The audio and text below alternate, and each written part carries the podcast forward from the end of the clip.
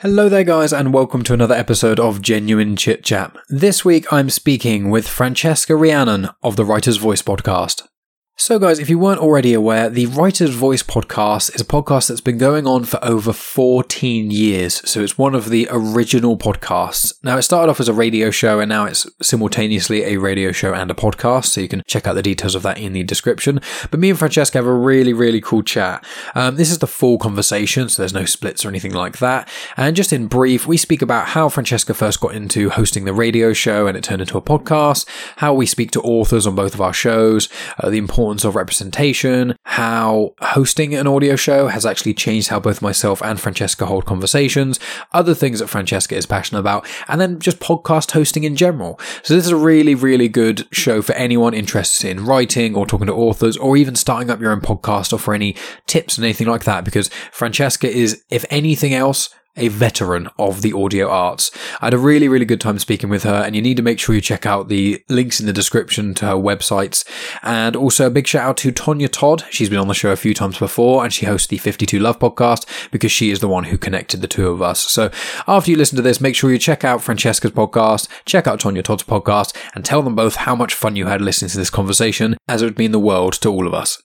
And there's just going to be a quick promo today before the full chat gets started. It's a collection of essays which has been put together by Scott Weatherly, who's a good friend of the show. There's essays in there from him, Tony Farina, and loads of other cool people. So if you're interested in Judge Dredd, make sure you check out the link in the description. So with all that in mind, guys, let's get started with the conversation. As I said, links are in the description, and I will be back at the end of this conversation to give you guys information of what's coming up and lots of other bits and pieces there. So without further ado, I give you Francesca Rheannon of The Writer's Voice.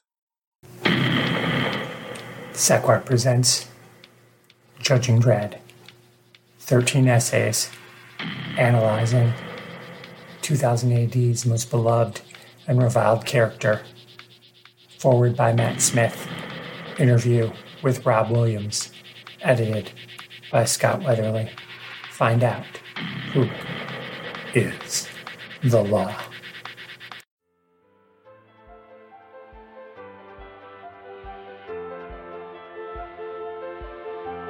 Welcome to Genuine Chit Chat, where we have honest conversations with interesting people.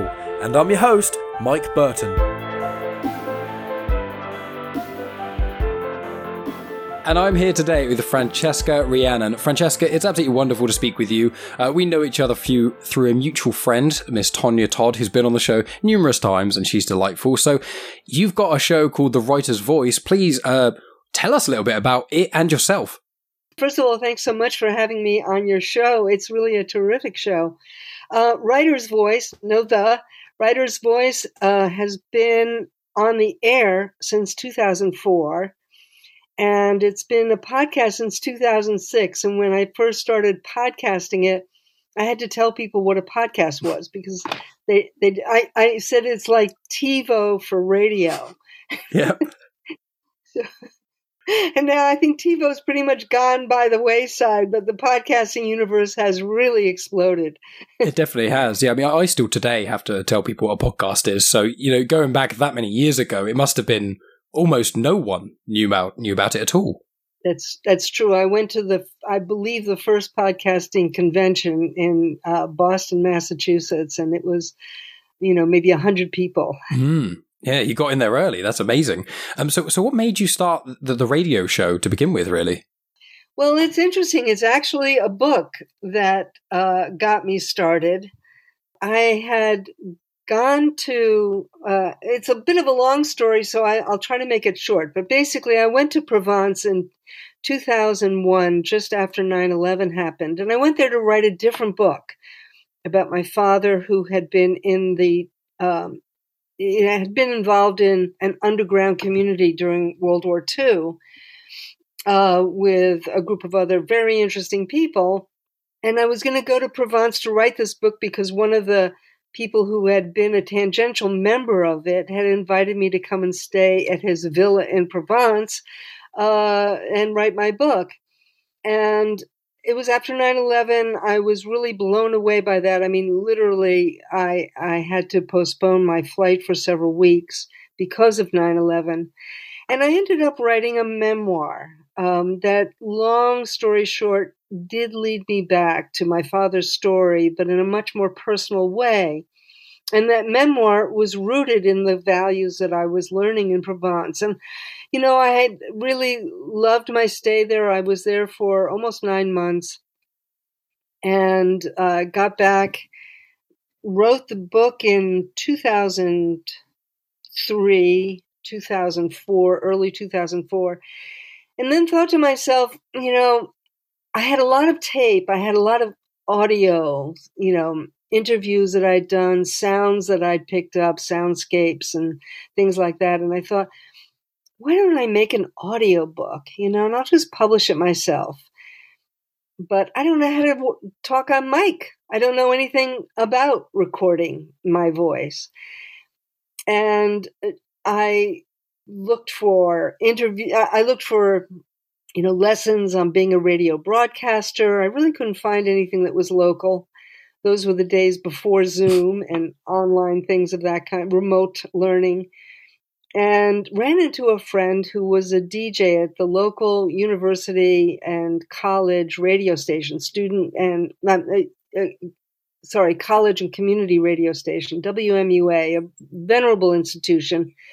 It's been around since uh, 1949 and um, had a lot of retired professional broadcasters on it, and then a lot of students who wanted to become professional broadcasters.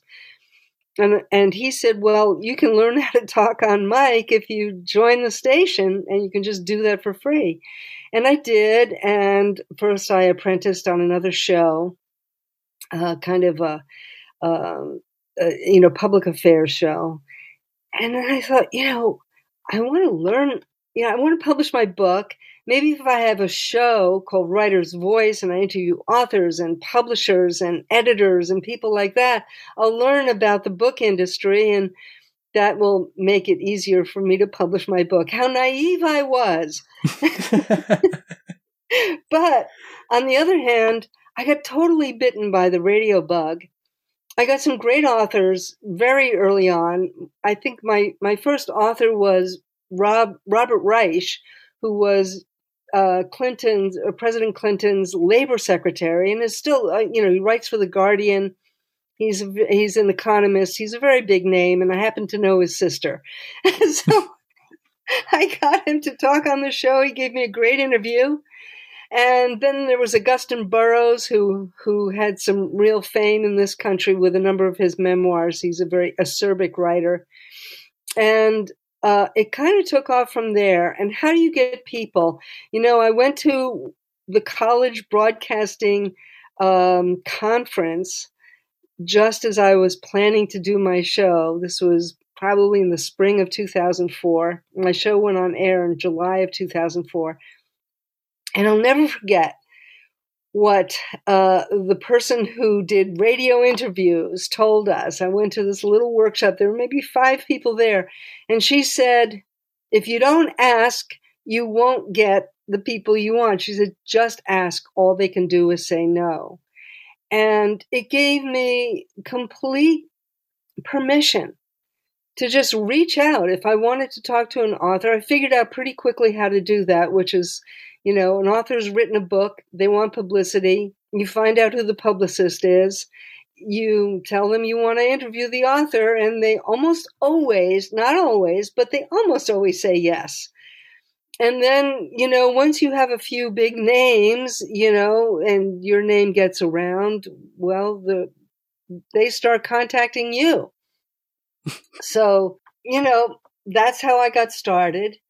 I wrote my book over uh, I mean, really, it, it uh, several years. Uh, I got very discouraged about publishing it. Publishing industry, it's very, very hard to break into it.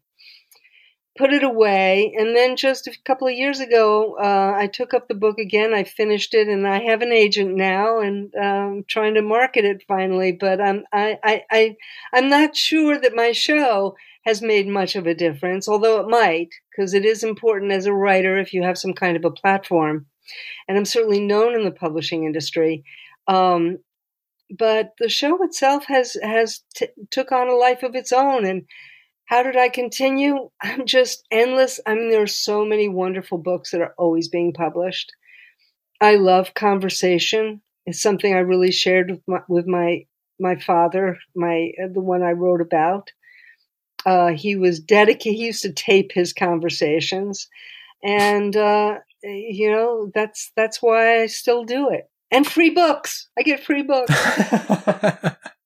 yeah, I mean, part, the funny thing is with my show is that um, where I've, you know, I wouldn't say I've got a name for myself like you have in the same way, but I've spoken to quite a lot of authors and things, and I say the number one guest that I have to say no to is uh, authors, not on the basis that I don't want to talk to them, but because I could probably, from the amount of people who've contacted me trying to get, you know, publicists and that sort of thing, I think that if I said yes to all of them, I think 20%, maybe 30% of all conversations I'd have would be about books, which isn't a problem.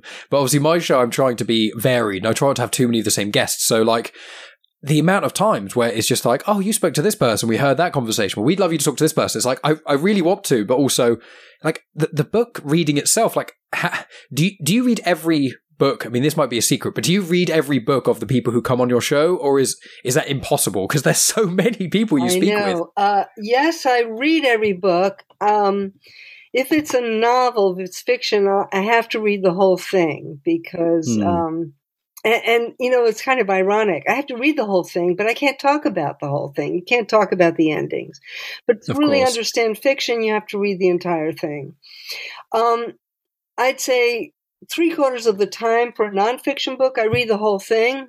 But if I have a lot on there, then what I'll do is I'll read as much of it as I can, and well more than 50%, and the ending. so sometimes I'll cheat that way.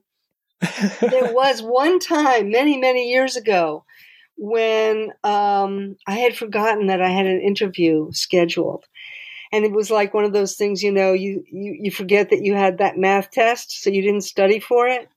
And I realized two hours beforehand that I had to talk to this guy, and I wasn't yet comfortable really in saying, uh, which which I have occasionally. I've I've told people that I just ran out of time and I want to read the book, and can we reschedule? So I didn't do that. I read every review of his book on the web in those two hours. And it actually was a terrific interview, you know, because I had gotten a sense of what it was about. And there was also, I mean, I think my interviews are spontaneous. Anyway, even if I prepare the questions beforehand, there's a kind of natural arc to an interview so that, you know, I'll change the order or I'll go down different pathways and then maybe get back. You know, I'll, um, my my questions are always a guide to me but the interview with him was was so off the cuff that it had an even extra element i think of that spontaneity.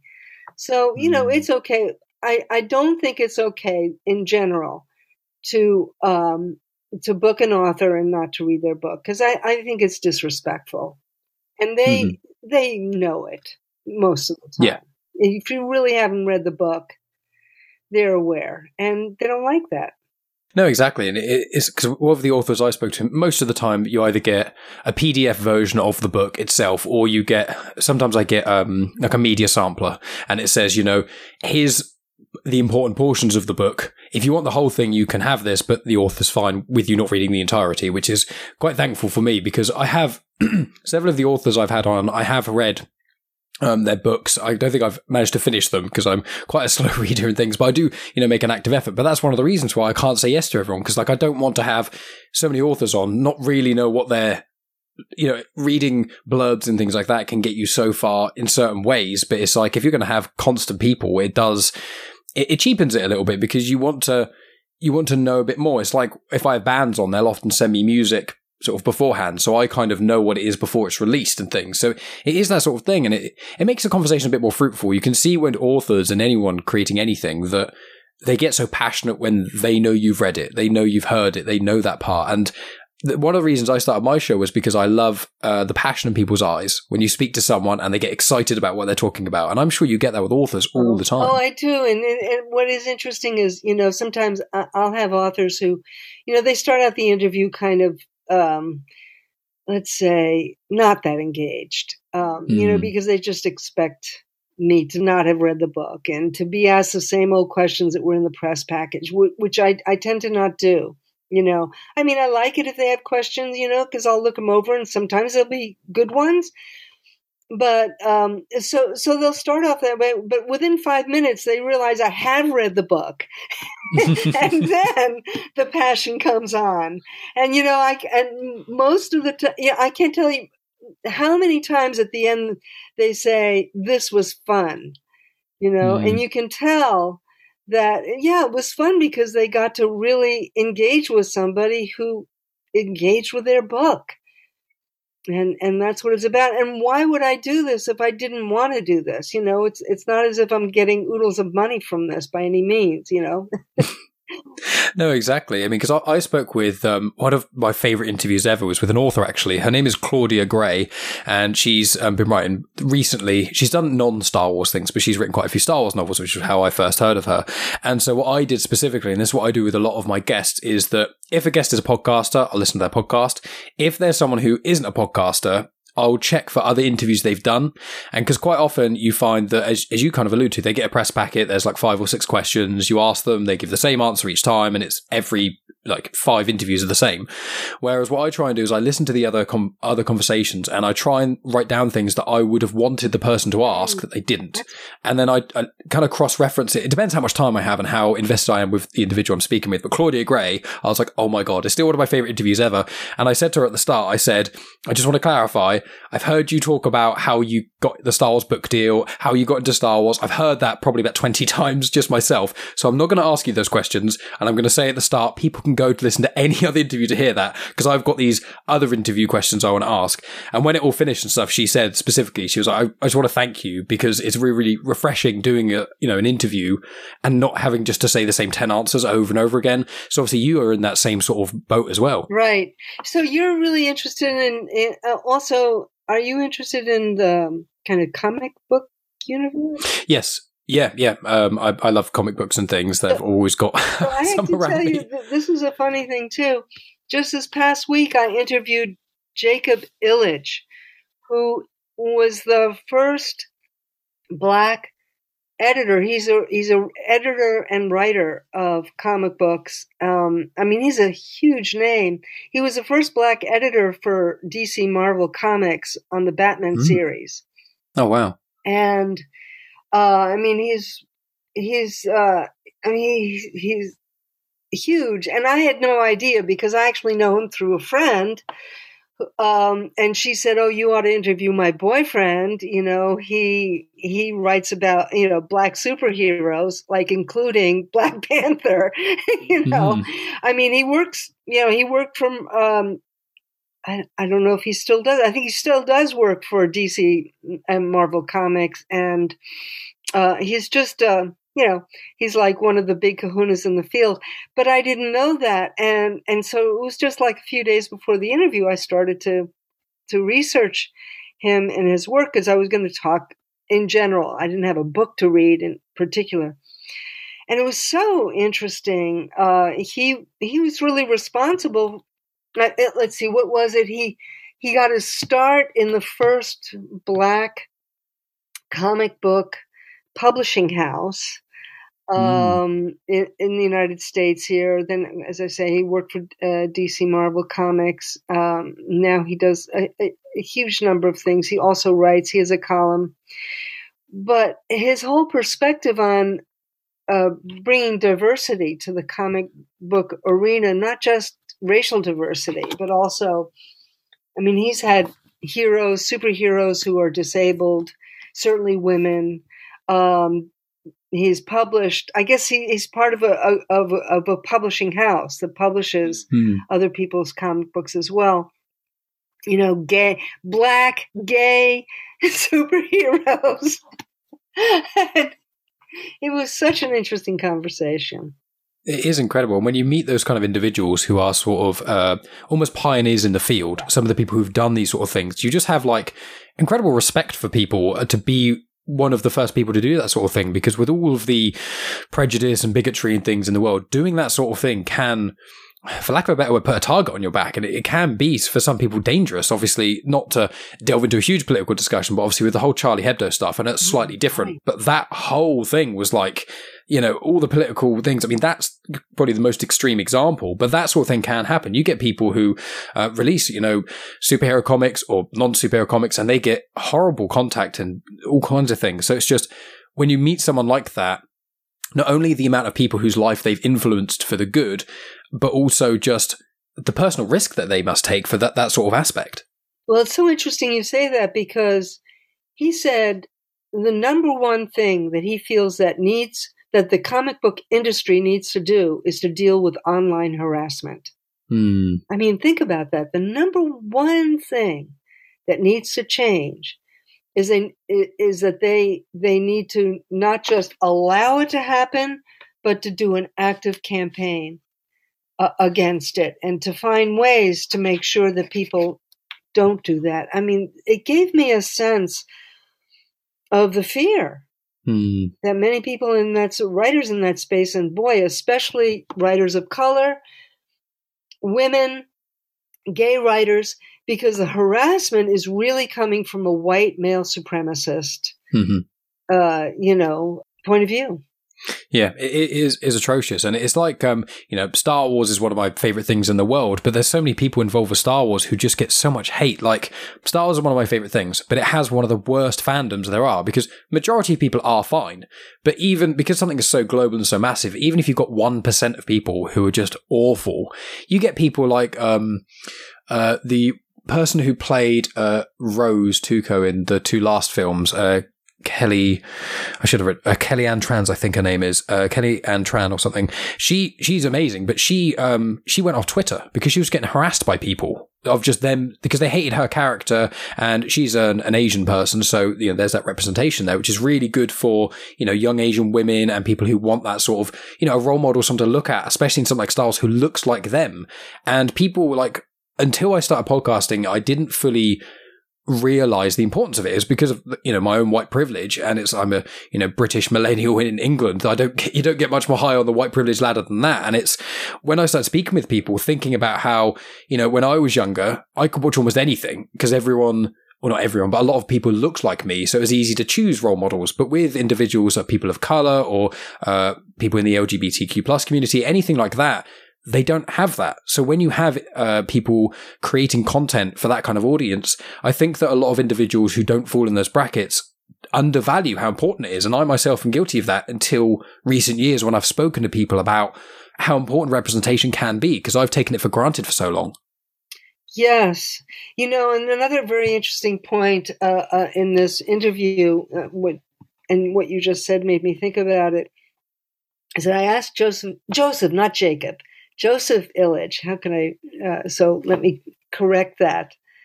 Um, this was Joseph Illidge. Uh, I asked him. I said, "So you know why? You know what is aside from that diversity is a good thing? You know, really, why is it a good thing? Why is it an important thing for you?" And he said, "Because it's about egalitarianism. Mm-hmm. You know, it's about." We need to all realize that we are all equal Mm-hmm. You know, and it, in a way, it surprised me because what he, in other words, what he was saying was that representation is necessary for universalism, for universalization, for the fa- for everybody. In other, we all have a stake in this, um, and I just really love that message. You know, he wasn't saying it's because we're more important than others. Of course, he wouldn't say that, but the but the idea that we have to all respect each other, or we can't really, you know, how, how are we going to thrive on this planet if we don't all respect each other? No, exactly. And sort of bouncing off that, but taking a slight uh, tangent is uh, with the amount of books that you must read and the amount of individuals that you speak with. Like I, I, mentioned off air that I listened to your episode with, it was Dr. Carl Hart, who's one of my personal heroes, but also it was um, Harry, Harry Ziad, I think his name was. I mean, what an inspirational individual he was as well, of just, you know, growing up, you know, black and gay and also with the sort of religion all behind it and things you must find that you speak to such a wide berth of individuals. Like when one thinks of an author, I think without, if you just think about it for a second, you don't think about how deep that is. It's, it's really anyone could be an author. And so with that, do you find that you are drawn to more like are you drawn to more fiction things? Are you drawn to non-fiction? Is, is there sort of a thing that you're more drawn to? Are you kind of jack of all trades? You just love reading? Well, I love reading. It's not the fiction versus non-fiction. Um, I want I want to have thoughtful conversations. Um, I'm drawn to things that, of course, I'm interested in, and sometimes I think that I should, you know, expand. Our our mutual friend Tanya Todd said, "How come you haven't had anybody, any romance authors?" You know, and I and I tend to so so I have I haven't. I admit I haven't. That doesn't mean I won't, but I have a certain prejudiced view in a way to think, oh, I wouldn't be interested in that. And of course, that's not true. I mean, Aeneas Zin was, uh, Anais Nin was really, uh, you know, I mean, she was an, an erotic author, an author of erotica, and of course, she was very thoughtful. Uh, Stacey Abrams, who is one of the leading lights of the Democratic Party in this country, is also a romance fiction writer. Uh, and if I could get her on the show, that would be great. But um, yeah, it's it's more the idea. I I want this to be thoughtful. Um, so, for example, if I'll do a comic book writer, you know, um, well, I've had uh, he wrote Maus, M A U S. Art Spiegelman you know, he mm-hmm. wrote uh, this whole series really about the Holocaust. So that's a really interesting comic for me. Or I'd really liked, I for a long time, I've wanted to interview Joe Sacco, who also does uh, comic books. There's a new graphic novel here about um, that's just come out, Montauk Fishermen. Mm-hmm. I live near Montauk uh, in Long Island, and it's actually a pretty controversial book locally. So I would like to do that. So, and just did a thing on superheroes, of course, but from the perspective of someone who's, you know, in a, uh, brings diversity mm-hmm. to the superhero universe. So, so I'm always looking for something that's going to drive the conversation deeper. That's really that that's really my my guide. Mm. And do you find that with obviously your conversations can are usually up to sort of thirty minutes or so because obviously the way that your show is formatted. Do you often find that you wish you could talk to the certain people for, for much longer and things? Yes, and I do, and that's where the podcast comes in actually because um, uh, for broadcast I have to keep it um, it's a 59 minute show. Exactly. It cannot mm. be any longer or shorter than 59 minutes. So if I go over, then I'll just say at the end to listen to the entire interview, go to writers, writersvoice.net. So you can, you, you if you uh, subscribe to the podcast, you're getting the full interview. Mm-hmm. Uh, I'm curious with you, though. You said you do part one and part two and you have a weekly show, correct? Yeah, yeah, I do. So is that a little tricky? I mean, do people remember from one week to the next?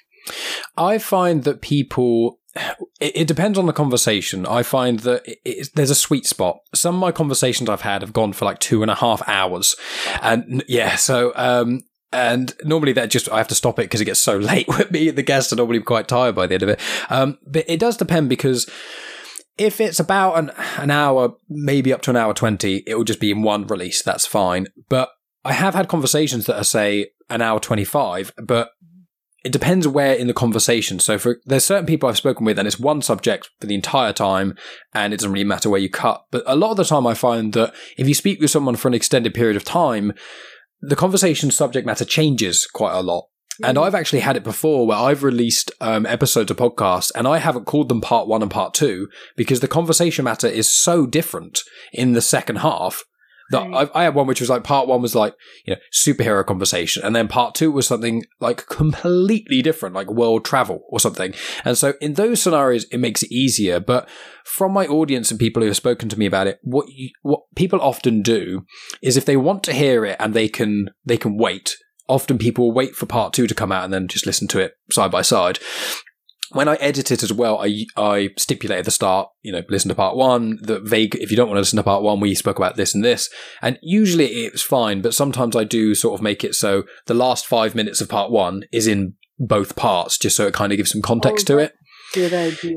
Yeah, it, it does depend. And I do, when I listen to it, I do split them specifically. I don't just go, it's an hour long, split half an hour. You know, I, I try and make sure it splits okay. But I do have a Patreon now, which is where I release them full and unsplit and things, which is where some of my fans who literally can't wait, literally just go on there and they can listen to it in its entirety. But there are some times where I've had one or two conversations and I'm like, I don't specifically want to have to split this. So sometimes I do release it in like one big special and just be like, there wasn't a good place to stop this. Um, I've got a conversation actually recorded with a gentleman named Michael McCormick, and he did the puppet work for, or some of the puppet work for Dark Crystal and Labyrinth, the two Jim Henson movies. Wow. Yeah, he was incredible. He was such a nice gentleman. He he was so enthusiastic, and he showed me. And I spoke with him over Skype, and he showed me some of the puppets. He showed me like Punch and Judy puppets, and they originated in England quite a lot. So I'm so used to going down to Weymouth, which is near me, and seeing Punch and Judy. One of my early memories when I was a kid is seeing Punch and Judy, and he showed me some of the punchings. He makes them and stuff as well. It's incredible. And so that one, because I've uh, all of the video gets recorded, but I don't use it. You know, I, I don't because most people don't want it, and also I I don't have time to edit all that stuff as well because I used to do music video editing and editing with YouTube and stuff, and video editing just triples the amount of time it takes. But with him, I'm going to releasing in one big go, and I'm releasing the video on YouTube because he shows me some of the puppets that we used. So it is kind of playing it by ear in some ways as well um, on the conversation matter. I've had ones which are more serious conversations, and I'll often release them in one go because I feel like splitting it is it does ruin the flow somewhat. But the way the reason I did it to begin with was because you know recording an episode every week it is tiring at some point. And when I first started, it was more I don't know how I'm going to get all these guests on, so I'll just have long conversations, split them. Now it's like I've got so many guests who want to come on the show, which is lovely, and so many people I want to contact. It's great, but it is in part for me editing wise as well. It makes it a little bit easier for me um, to edit in things because it is just some of the conversations when it's two and a half hours long trying to edit that and get everything out. Splitting is just yeah, it's it's a bit of a cheat in in some ways, uh, I must say, but it is. It does work out. And I have asked people before, you know, people I'm either friends with or other fans. I'm like, does does this bother you? And no one says it does. So, I, fingers crossed, I'm doing something right. Well, the other thing is, I noticed that you have very good uh, detailed show notes. Mm. Um, so, you know, if you're just doing a podcast, I'm doing both broadcast and podcast, so that that's been an idea. But I, I think so. I think it wouldn't be a bad idea sometimes to do part one and part two. Well, we'll see. You know, I have done that. I produce a different a show, a local show called uh, Sustainable East End. And now we've gotten a new person on uh, who who lives up island in Long Island. So we're going to start calling it Sustainable Long Island. Uh, and I did the, an interview recently. It was just so interesting. I did a walk around interview with a, a landscaper here, a landscape designer who's internationally known. She was a landscape designer for Martha Stewart. oh wow, Her name is Edwina von Gal, and she is uh, has an incredible spread just down the street from me, where she tries out a lot of her ideas. There's no pesticides at all, and she has a new initiative called Two Thirds for the Birds, which is about planting two thirds native plants for every one third of exotics. Mm. And we have a big deer problem here too. So uh, she has also planted a lot of deer, she claims, deer proof plants. And so, uh, you know, we really talked about both and went on for about an hour. And it's really only a half an hour show. Mm. So we are going to do part one and part two. And I'm doing kind of what, what you did. I'm just going to edit out. I edited out all the parts that had to do with one. I separated them. Mhm. And then I kind of strung it together. Yeah, and it can work like, for example, this week. So as of recording this, um, it's the eighth of June. So a friend of mine, he's got a, uh pop punk band, and we chatted, me, him, and the singer for just under two hours. And they are releasing the EP like this Friday, so in a few days' time of us recording this. And so I released part one last week and said they've got an EP coming out soon, and when part two drops, the EP will be out. So with that sort of thing, it can work quite with promotional stuff. I've done it with I've done it with an author before. I've spoken to quite a few authors, but I've done that as well, where part one is like talking generally about the book and inspiration, who the person is. Then the book can come out. and then part two gets released and it's like that's a bit more in depth about the characters and things like that so it is kind of i do compartmentalize things quite a lot so that probably that probably helps and things i do book reviews on my um of Star Wars books on my other podcast as well, and I split them into th- three tiers. So I do part one is just you know, blurb information and just stuff that came out uh, in general release you can just find online. Part two is like my thoughts a little bit more on things. And then part three is more detailed into certain characters and maybe spoiler territory. And I found that people really like that aspect as well because if people want to listen to a book review, sometimes they're a bit apprehensive because, you know, you can listen to a book review and get the whole book spoiled. So I found that some people just listen to the first third and then they go read the book, listen to the rest. So splitting it can work. Um, it, it depends on the show itself. I think if I if I split an hour long show, I think people get a little bit annoyed because then it's I could just release that in one. Uh, but it works, and it's also the good thing with podcasting. I found is that at least from my experience and some of my uh, friends who are also podcasters, audiences are generally quite forgiving, especially when you're not explicitly charging them for something. You know, when we pretty much all podcasters do it for free, it's like, well, you're getting this for free. It's the fact that you're getting part one and then part two for free at all is is, is good in that way. Like not to, you know what I mean? Like not, not to be a douche about it, but it's that sort of element. Mm, that's so interesting. Yeah, I mean, but it, it's with your show. Like I find that when listening, because obviously I listen uh, to it via podcasting and things, uh, via podcast apps and whatnot, and I find that you have a very very good radio voice, and it's I I can tell because obviously I've spoken to you outside of it, but you're you're incredibly well spoken, and it's even more so when you, you do the radio voice. Do you notice yourself doing that out of interest? I think that is really entirely up to my mic.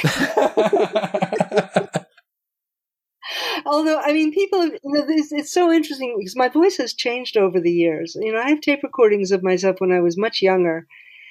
And I, I even had, uh, back in my early 40s or, or mid 40s, I think. Somebody told me, and now I'm giving away my, my age a bit, but somebody told me, Oh, I don't like your voice, your voice. And she didn't want to be around me because she didn't like my oh. voice. And I thought, Oh my God, you know, how can I, first of all, what a terrible thing because I can't change my voice.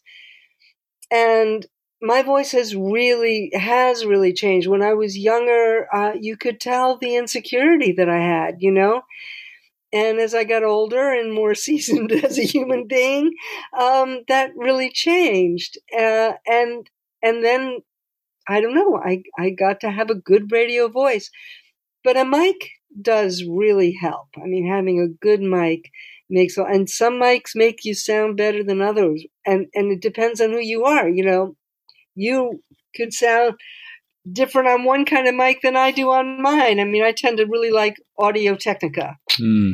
They they're, they're very nice for my voice. Mm. Other people for Rode or you know Shure or something like that. There are a lot of different ones, and I found, uh, and I'd be interested to hear your perspective on this. Do you think that since you've, especially because you've been doing it for a while, been basically having to listen to your own recordings, that you've the way you speak has changed since you started your show. Because I found that, especially in the early days, I used to say um a lot. Now I do occasionally still say um. It depends who I'm speaking with and, you know, what generally the conversation is. But I've, because I edit my own show and I, it, I generally don't edit out ums very often because most of the time it just, it's normal people talking and things. But there is the odd occasion where either there's a guest or myself who says um a lot and I'll edit a few of those out. But because I'm editing and I'm listening to my own voice, I notice myself, and I've I remember about two years ago, I was like, I say um too frequently. I need to try and not say um when I'm thinking. I just need to take a pause sometimes, or speak a little bit slower while I'm figuring out where the sentence is going to go. So, do you find that you've sort of done something similar to that? Yeah, I've gotten better at it, but it's one of the reasons I, I pre-tape because I do like to edit, um, and and not just for myself. I mean, sometimes I want to say things over again, and I also allow my guests to say things over again, say it a little bit better. Um, there, I just said, um, and I'll edit out some of the ums, but not all of the ums. I never edit out breaths, and I always notice when other other uh, podcasts edit out the breaths. I think, my God, how can you do that? You know, they just sound so rushed. um, but uh, yeah, I do have guests who will do a lot of umming and eyeing. And it just means that it, it cuts into the conversation and it's hard to listen to, harder mm-hmm. to listen to. So I'll make it natural, but I will trim it a bit. But yes, over time, I think what's changed more has been my narrative sense. I have a kind of instinct when it's the right time to stop. Mm. You know, um, and often it feels as if there's been a narrative arc from the beginning to the middle and then finally at the end where everything gets summed up and it it's something that feels instinctual but is the result of thousands of hours of practice Mm. It's a good way of putting it. Yeah, because I, I found that. I mean, myself, I when I go back and listen to older podcasts that I do, which I don't, I don't do very frequently. I don't very often listen to my own podcast because obviously after being in it and then writing or editing it and then writing the show notes while I'm editing it and all that sort of stuff, I normally listen to the whole conversation two or three times anyway. There's been the odd one where I've it's been so interesting and the guests have spoken so much, I'm just like, I want to hear this again. But I listen to some of my old podcasts and it's embarrassing because I have a guest on and I spend so much time talking instead of letting them talk. And most, almost all my early interviews, the first 50 or so, I think, were basically people I knew. So they're friends. And the problem is, is that my, my friends know I'm a talker. So they will let me talk and they won't often interrupt me. So I'll just go off on one for ages and I'll realize the last 10 minutes I've just been rattling on when I'm meant to be having a guest on. So I've tried as I've gotten older to consciously not speak as much because I can't remember who said this. It's some sort of vague, maybe it's a vaguely famous quote or just something people always say, but it's like to be a good conversationalist, only half of it is you speaking, the other half is you listening. Or even less. Exactly. Lots less. I mean, now I learned interviewing, uh, I'd say, in two ways. First of all, my greatest inspiration is uh, a veteran uh, national public radio in our in our country, NPR, anchor named Bob Edwards, who was shamefully fired after decades on air because he wasn't young enough. Mm. Um, he was just the best interviewer, and his questions were often just a word or a few words or a few phrases, not even necessarily full sentences, or even if they were, it was just one sentence. And he really gave the room to the person, you know, to the interlocutor to go wherever they wanted to go. And I, to me, that is the fundamentally most important thing about interviewing is, is giving, giving the space to the other and doing it in a way, open-ended questions, of course. And then I have to say that the other way I learned is that for 10 years I was a clinical social worker. And for about four of those years, I worked for an emergency services place where I was being sent off to the hospital to evaluate people to see if they were a danger to themselves or others. They'd be taken in by the police because they were having some kind of a meltdown. And I had to assess within, you know, what, half an hour or less, whether they truly were a danger to themselves or others, or what kinds of services did they need and could they go home. And I really learned to listen because you have to, to really suss out what's going on, you have to not only hear the words, but you have to hear what's behind the words. Mm. And in order to do that, you can't impose yourself. So I think to me that that's a secret to that's a secret to my sauce as an interviewer. But I mean, you and I right now, we're both podcasters, so we're having more of an exchange, mm-hmm. you know. So I, I think that's okay too. well, thank you. It is. I find it is also. I've I've been complimented on, on my hosting before, which I'm very thankful for because you know this is one of my biggest passions in the world. So, b- being the fact that I've had people who didn't know me prior to podcasting who say, like I've had guests on my show who say, you know, oh, thank you for coming on the show. I listened to this conversation you had with this person, and I've been complimented on recently that when someone speaks, you let them come to the finish that they want to come to, but you also have to you have to know when someone's drowning in their own words a little bit mm. because there's certain people I've had on who are incredible people to listen to, but when they speak, about 98% of it is gold, but they won't stop themselves in time. They'll just kind of trail to a halt. And you have to try and I, I think I'm all right at doing it now. You have to try and tactfully know when they want you to save them but also there are certain guests who pause between words and wait to think and think a moment before saying the next part. And you also have to know when you do that because the worst thing is when you go to say something and you kind of interrupt them and then it breaks the flow. And once again, in the early days of me doing this, I, I, did do that because it would be that kind of thing of, I've got these 10 questions. I want to ask these questions. I need to get them in. Whereas now it's more like, as you kind of said at the start, the questions are a, a guide. I write down notes. I normally, most, most conversations I have with people, I don't even tackle half of the footnotes I have because I just start with one or two questions, kind of let it go. And then I, I ask the questions that I want the answer to in that moment as opposed to what I wrote down hours or days ago, if you know what I mean. Yeah, no, absolutely. I agree with you 100%. There, there are times when you really have to step in and, um, and interrupt somebody, and other times when your impulse to fill the space is just the wrong thing. Mm-hmm. So, uh, yeah, I, I, I mean, and I find myself having to be aware of that. You know, it isn't like, um, I mean, there are many times in which I, where I do that and, you know, for me, it's more, I'll write more questions just because it is about a book generally or about a movie. So I know I want to hit the, the points that I think that the author wrote the book or the filmmaker made the movie about. Uh, but it can be more spontaneous. You know, I just think the kind of eclectic um, subjects that you get to cover, you know, really lend themselves to the spontaneity that you're talking about there. You know, kind of get them started and then they're all wound up and then they can go and, and, and then you become part of the flow. Yeah, it is interesting. I had um there was a gentleman I had on called uh, John Vespasian, I think his name was, and I remember speaking to him, and he was it was a really good interview, and anyone who's listening, I recommend you check that out. He's, he had some incredible things to say, but he was probably the the top guest I've had, where I probably didn't even have to be there, if not in a bad way, but it was just like he was so ready to go, and he was probably because he'd done quite a few interviews and things, but it wasn't the case of just like here's a it didn't sound like it was just a cookie cutter answer. He had a full in depth thing. And then even if my question, because I listened to other interviews he did as well, the question I asked him, even if one word was different, his answer would then be different. And he would be able to talk for like 10, 15 minutes. And it was delightful because, you know, as much as I enjoy being a host, there are certain guests uh, people have, um, which I've had on who are a little bit more nervous and things, and they need a bit more of a hand. And that's completely fine. Different guests, different people are more confident in some ways, but certain guests, you ask a question, they'll answer the question that's the end of it. Whereas other guests, you can ask them and they, they will just go off by themselves.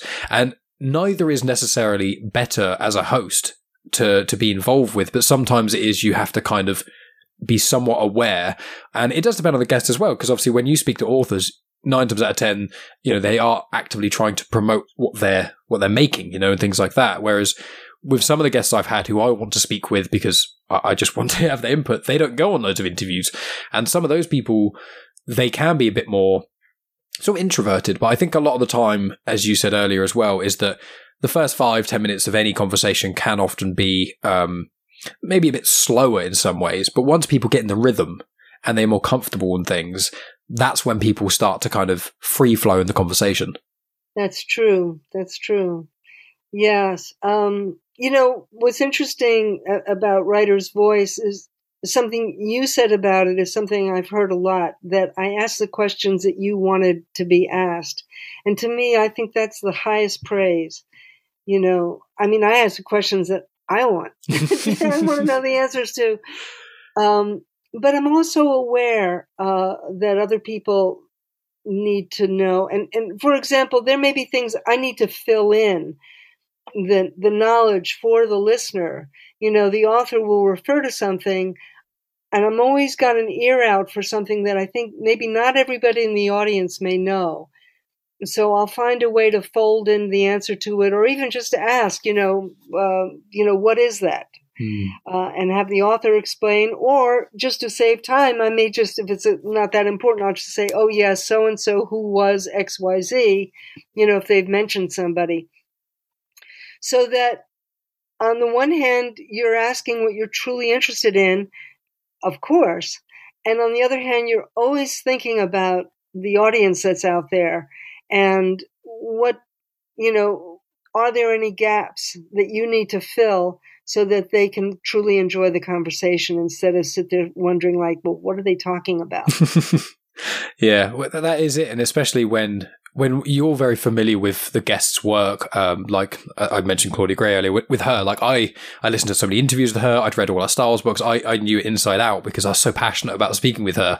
And it, normally with my show, I, I do an intro and an outro, and I usually use that space if within the conversation I haven't um, brought it up naturally. I will then say, by the way, XYZ before you get started. But in amidst the conversation, it is important to do that uh, a lot of the time especially because, yeah, as you say, I think one of the things that I found with interviewers, um, or rather, when you have a podcast and you've got, you know, really famous people, you know, when you've got two celebrities and they're talking to each other and because they know each other so well, sometimes they'll be talking about something and the thing they're talking about won't explicitly be said. And you're there thinking, you listen to it for like 15 minutes and it's like, I still don't know what they're really talking about. And I found that with friends of mine, especially where it's like, you know, you have to give the groundwork because it's like a blind spot, isn't it? It's like a blind spot of information. Yeah. Oh, absolutely. You know, not everybody, not everybody has been uh, on the inside track there. So you have to let them know. No, exactly. And with your show as well, I, th- I think that with the question of you know asking people the right questions, I think that you do it so.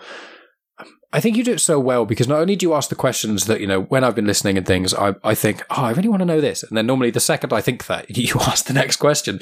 But there's also questions that you ask that I didn't consider, but then the question is, is excellent. So have you found that since the early days of your podcasting, has that been a conscious thing of the, the sort of questions or is that more of a natural progression? Uh, actually, since the early days, I've noticed um, that authors often will say, "That's a good question." in the beginning, I was so flattered by that that I thought, "Oh, they think that's a good question," and then a couple of years in, I realized that's the filler phrase when they're trying to figure out how to answer your question.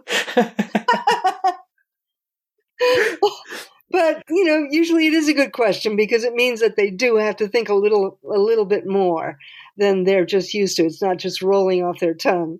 Oh, exactly. And um, so we're getting sort of towards the hour mark here, but it's been lovely speaking with you. But I do, I do want to ask, aside from your podcast and writing, what sort of other things do you do you like doing? Because obviously, listen to Writer's Voice, you can hear a lot of the cool things that you get to discuss with people and whatnot. But I'm intrigued as to what what else you do out of interest aside from reading a million books a day uh, slight exaggeration but yeah, aside from that aspect just out of interest if you want to tell the people what else do you do out of interest well i have been all my life since i'd say even the age of 12 i've been engaged in trying to create more justice in this world and now um, it seems it's ever more democracy is ever more threatened so and climate threatens the, the, the future and the present of people I care very much about, like my granddaughter. You know, I personalize it to her, but I feel the same, you know, just all the beings that we share this planet with. The very notion that just a few very incredibly wealthy, powerful people can destroy everything for all of us and all that we have created over the millennia and all that has been created over the millions of millennia just really bothers me. So I feel that I have to be part of that. And so I do engage. I'm involved with both very locally and statewide and nationally groups fighting for uh, a healthier, you know, fighting climate change and, and for fundamentally a more just world because we could have the most beautiful world. We could cooperate with each other and all respect each other, and we could create such joy for everyone. It's certainly possible, and we have the most amazing gift in the universe this incredible planet of such beauty and variety that really, why don't we just all pull together and make it good for everyone?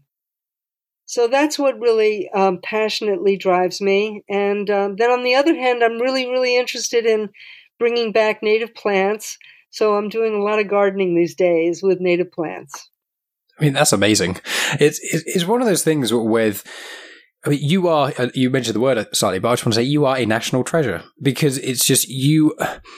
You seem to be hitting all the right notes of just what what I find to be important in an individual. And I just think that because of, you know, your podcast and because obviously with your, your radio station podcast sort of thing, as well as all of the other things that you're doing, it's just that you seem to be a very conscious and very self-aware individual and you value people. And I think that's one of the most underrated traits of today. And I know I'm not the most well experienced individual of the world, but I've just found that if you meet someone who values people, they always have the right you know moral codes they always have the you can just feel it when you speak with them and you get the sort of the positivity that one needs to kind of push through things while not ignoring the negative. And so do you would you say that you have a general more of a positive outlook on on life when you try and do your day to day? I have a vision. And it's it's what I really wrote my book about, the one I'm trying to publish now, which you know my working title is Province of the Heart. It's about values, the values that we we need to to share to to create that other world that's so totally possible. Um, so I have a positive values, but I, I have to say I feel a lot of despair about the direction that I see things going because I feel we have fallen as a species and certainly as a culture so out of right relationship, not just with other human beings, but with all other living beings. Mm-hmm. Um, and how can we survive? Literally, how can we survive with the incredible powers and technology that we have if we're not in right relationship with all life? And uh, so I hope very much the Province of the Heart will be published, but even if it's not, I mean, I'm only one of millions upon millions of people who do feel this way, and I am encouraged to talk to someone like you um, and Tanya, who brought us together. So many people who do really share this vision, and and we we just have to make sure that that we keep on envisioning it so that it becomes a reality. I mean, that is beautifully put.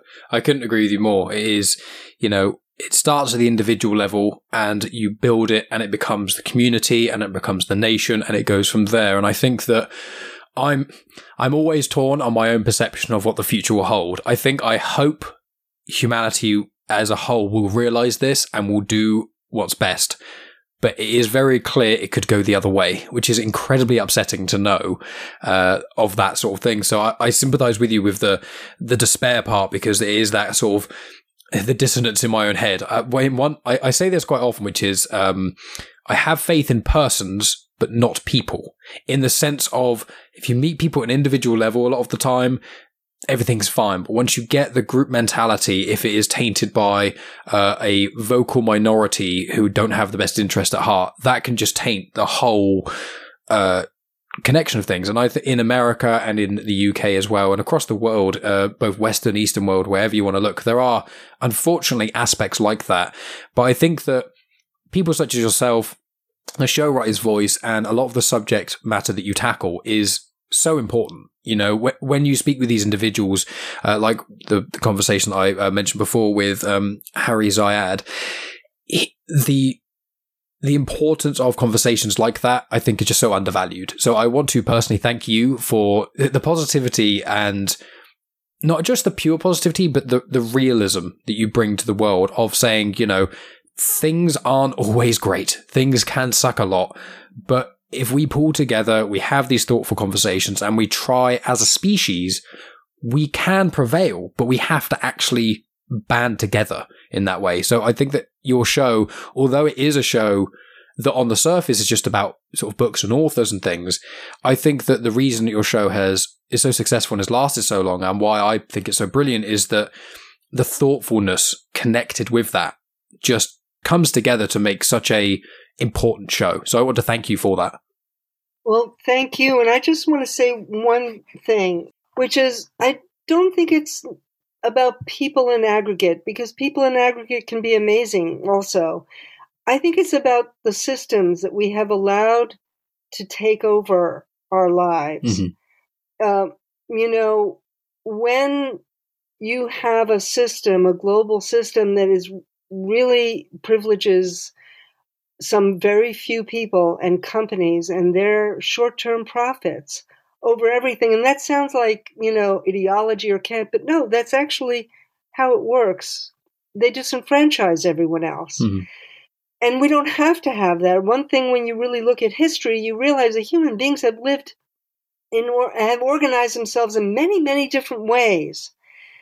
Um, I, you know, I read, uh, I'm reading Neal Stephenson's, and this is, you know, this is the last thing I'll say, but I think this is so interesting. Neal Stephenson, um, no, not, not Neal Stephenson, the other great science fiction writer, he, Ministry of the Future is the name of the novel, and why am I forgetting the author? Um, it's about climate change, and he says in there, it's easier to imagine the end of the world than the end of capitalism.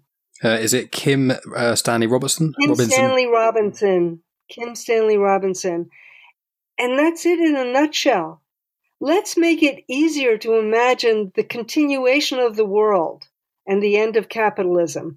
And I don't mean private property and all that. Of course, we continue to have that. But let's imagine a system in which we all work together for the nurturing of everything so that we can survive and thrive into the future. That's all I wanted to, to, to say. Because when you make it people, you make it so abstract that you feel you can't do anything about it. That's a very good point. Yeah.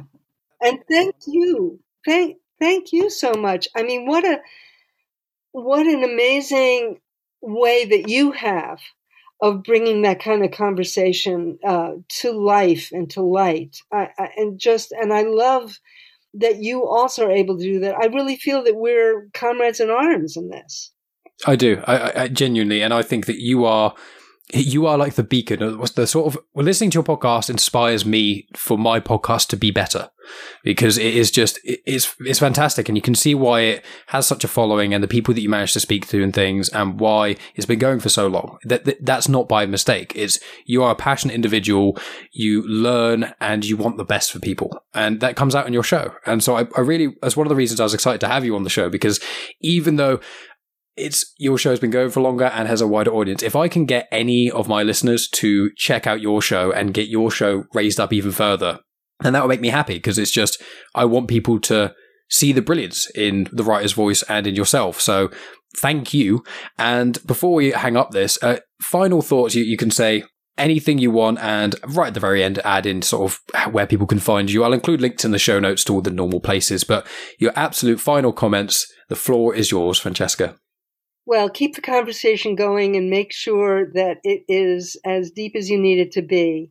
Um, that would be my final thing to say. And you can find Writer's Voice at writersvoice.net. Um, and let's see, yeah, that, that's that's pretty it. That, that'll have all the links necessary to various things. Um, and if you want to check out my writing for uh, Province of the Heart, you can go to francescarheannon.com. I have some chapters up there from that and other writings that I've done.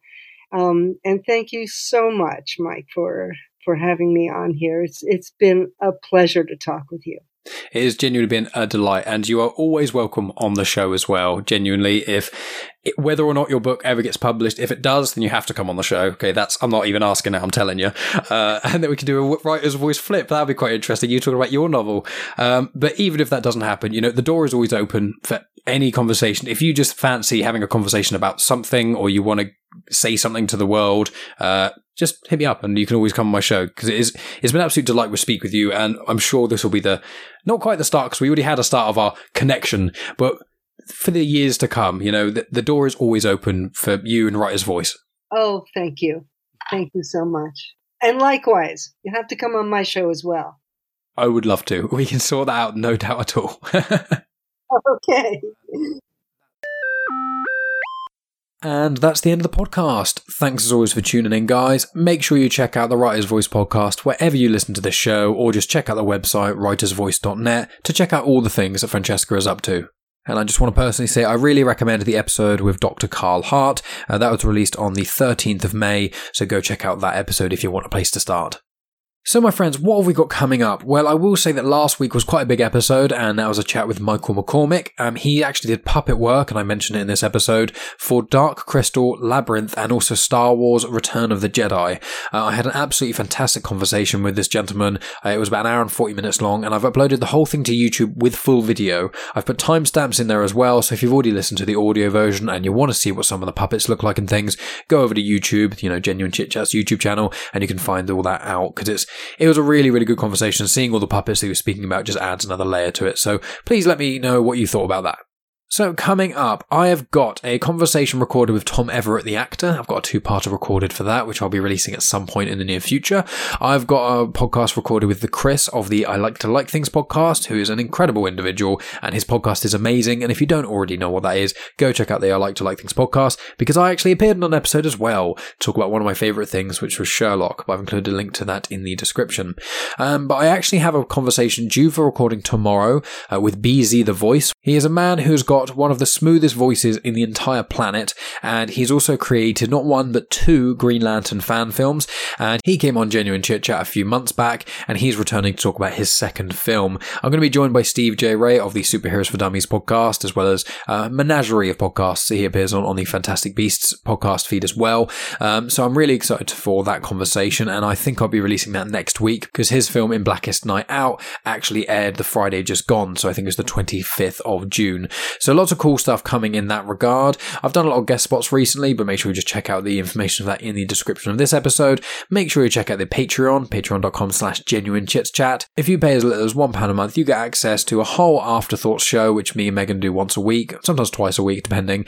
And we talk about movies and TV series. There's even a road trip we went on that we released an episode of that uh, a little while ago. So lots of just cool exclusive content. But if you want a little sample of that, uh, check out our discussion on Spider-Man 3, which Megan absolutely hated, but it is hilarious to listen to. I've included a link to that in the description as well. But if you go to patreon.com slash genuine chit chat, even if you don't have an account, if you scroll down through all of the locked posts, eventually you will find Spider-Man 3. And then if you keep scrolling past that, you will find our discussion on the Phantom Menace and also season one of The Witcher. All three of those episodes are completely for free. You don't even have to have a Patreon account. Just go listen to that. And if you like what you hear, then maybe consider contributing. As I said, only one pound a month and you get access to the RSS feed. You could put that relatively anywhere that you listen to your podcasts and then you'll get access to that feed and any extra long episode of Genuine Chit Chat that gets split in two. You get access to the full unsplit episode when part one drops on this usual feed as well. Aside from that, guys, the only other thing to mention is if you really enjoy the Loki series that's going on on Disney Plus at the moment, myself, Tonya Todd, and Megan all had a conversation about the first three episodes of that. I've included a link to that. It is on the feed of Comics in Motion if you're listening to this in the podcast apps. But if you're on YouTube and you want to listen to it on YouTube, on the Genuine Chit Chat YouTube channel, I've uploaded that as well. Uh, so make sure you go check that out too. Really, guys, that is it for the time being. In July, I'm going to be doing quite a few little guest spots and things. I've got quite a few podcasts in the bank, so I'm quite excited to release those as well.